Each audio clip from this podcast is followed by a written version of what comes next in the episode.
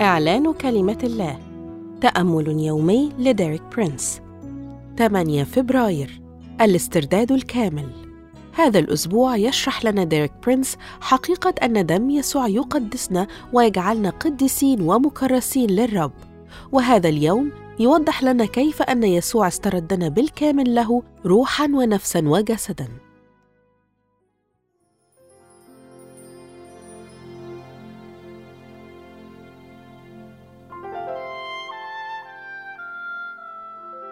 نقرأ في رسالة روميا ثمانية العدد اثنين.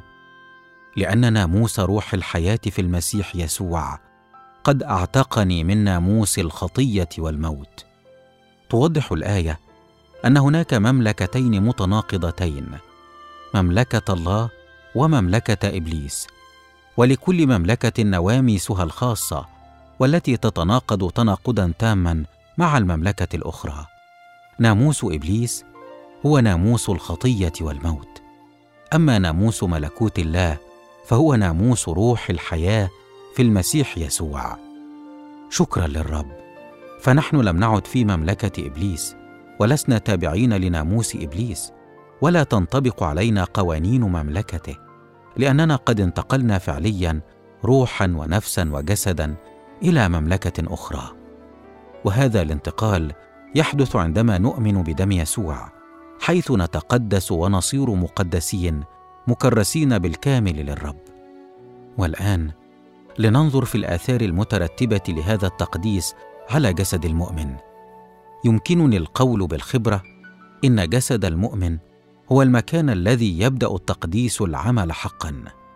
يقول الرسول بولس في رسالة كورنثس الأولى ستة العدد تسعة عشر وعشرين أم لستم تعلمون أن جسدكم هو هيكل للروح القدس الذي فيكم الذي لكم من الله وأنكم لستم لأنفسكم؟ لأنكم قد اشتريتم بثمن. فمجدوا الله في أجسادكم وفي أرواحكم التي هي لله. إن عبارة اشتريتم بثمن تأخذنا مرة أخرى لمفهوم الفداء وتؤكد على أن يسوع المسيح افتدانا من قبضة الشيطان. ولكن ما هي جوانب حياتنا التي افتداها يسوع؟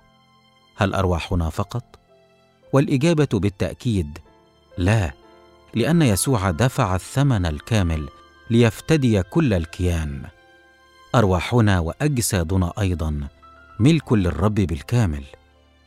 فيا له من فداء عظيم.